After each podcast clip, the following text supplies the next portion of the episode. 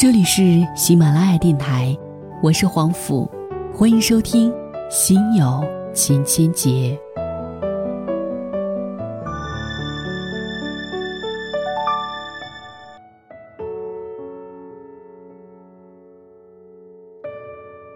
当我的闺蜜们都组团嫁人时，我开始喜忧参半。二月十四号，高中闺蜜兰结婚了，在青岛。三月十四号，大学闺蜜蒲订婚了，在上海。一星期前，曾与我同床共枕的室友莉莉也有了男伴。二十四小时前，曾许诺我要陪我一起结束单身的男，也宣布五一结婚。刚刚，在刷朋友圈的时候，曾经志同道合的朋友，方，也大方的晒出了自己的结婚证。一年前，甚至半年前，他们都还是单身，可是突然的，就比翼双飞抛弃了我。从友谊层面来说，我是开心的，甚至艳羡的，可是打心底说。我在祝福的同时，感到了自己内心深处的落寞。这落寞，是压抑在心底的暗影，消瘦，甚至憔悴。那些说好了一起要当彼此伴娘，见证彼此幸福的人，也都因为生活，各奔东西，甚至缺席了彼此的婚礼，不能身临其境的感受对方的幸福。每次参加完一场婚礼，自己都像大病一场，得了失心疯。所以后来开始渐渐的躲避这样的场合。过年时，接新娘明明是一件喜庆的事儿，可是坐在后面的我，突然泪眼婆娑，瞅着车窗外白雪皑皑，银装素裹，移情到自己身上。是的，每每这种场合，我都会忍不住林黛玉一下，红了眼角。三年前，闺蜜们取笑说，这么多人当中，我肯定是最先结婚的。我那么笨，不找个人照顾，迟早会把我搞丢的。他们说的时候，我也信以为真。是啊，我那么笨，笨到把对方弄丢。还不知所以然。可是即便如此，他们还是统统猜错。我成了最后代价的那个人，非但没有把自己搞丢，还只身留了下来。在他们印象里，这绝对不会是我干的事儿，可这的的确确发生了，千真万确，独一无二。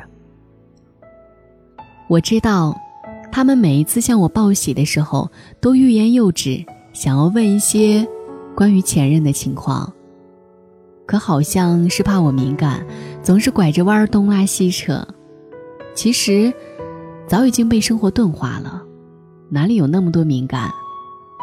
感情是使人成熟最好的催化剂，历经磨难，我们总会将那些伤痛看得云淡风轻的。从来不曾一个人舟车劳顿过，可是自恢复单身后，这件事儿几乎是立即提上日程。前几日陪同事看房的时候，遇见了一个姑娘，就顺便问了问她周围的生活设施以及日常琐事。连问了三个问题，她都表示不知道。不知道很正常，可是她在这个小区里生活了四年。四年对这里还一无所知，就比如说，就连他们家网费都不知道交多少。这种现象，多么令人匪夷所思。可是，在返回的路上，我好像突然懂了其中的缘由。一个对生活全然不知的女人，背后一定有一个对其照顾的细致入微的男人。时间往前推。在以前，我好像也不知道这些生活琐事。坐地铁要有人拉着，过马路也得有人牵着，哪里知晓生活里的炊烟？何况油盐酱醋。可是你看，现在坐地铁就得看站，过马路就得看指示灯，还必须将自己浸泡在油盐酱醋里。究其缘由，是因为身边没了照看自己的人，所以才步步为营，小心翼翼。如果，我是说如果。如果我不是一个人，如果他还陪在我身边，我想我对生活琐事的了解程度不亚于那个姑娘的临界点。所以，那些对生活一无所知的姑娘，有时是令人艳羡的。当然，令人艳羡的不是她对生活的囫囵吞枣，而是他背后那庞大的宠爱。我曾经看过一本书，叫做《宠爱》，目的就是要唤醒现代姑娘们宠爱自己的潜意识。小时候有父母，长大后有朋友，成长的岁月里，我们总是将自己的爱交给别人保管，并以此获宠。当他人给时，我们欢快；当他人不给时，我们沮丧。可是。我们忘了自己宠爱自己。如果你曾经有很多很多宠爱，有一天失去了，那么试着自己找回它，它一直在，从未走远。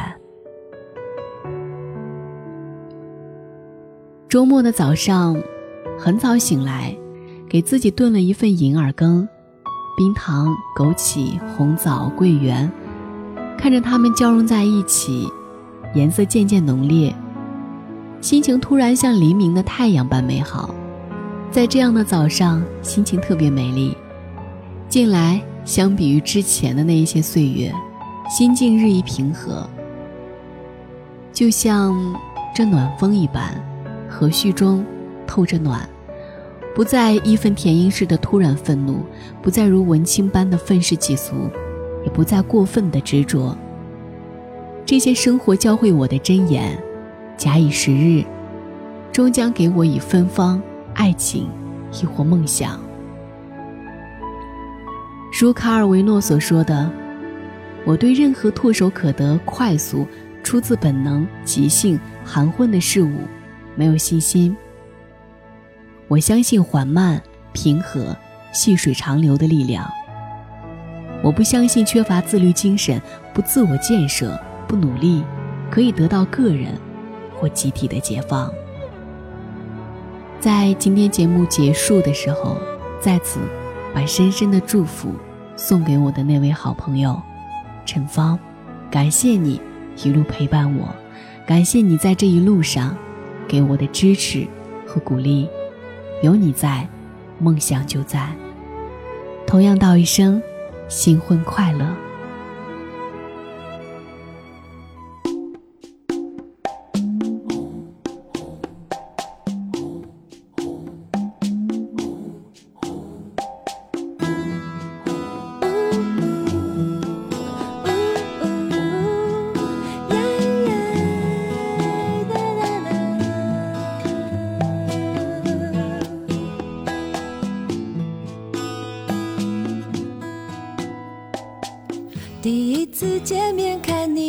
顺眼，谁知道后来关系那么密切。我们一个像夏天，一个像秋天，却总能把冬天变成了春天。你托我离开一场爱的风雪，我背你逃出一次梦的锻炼，遇见一个人，然后生命。全改变，原来不是恋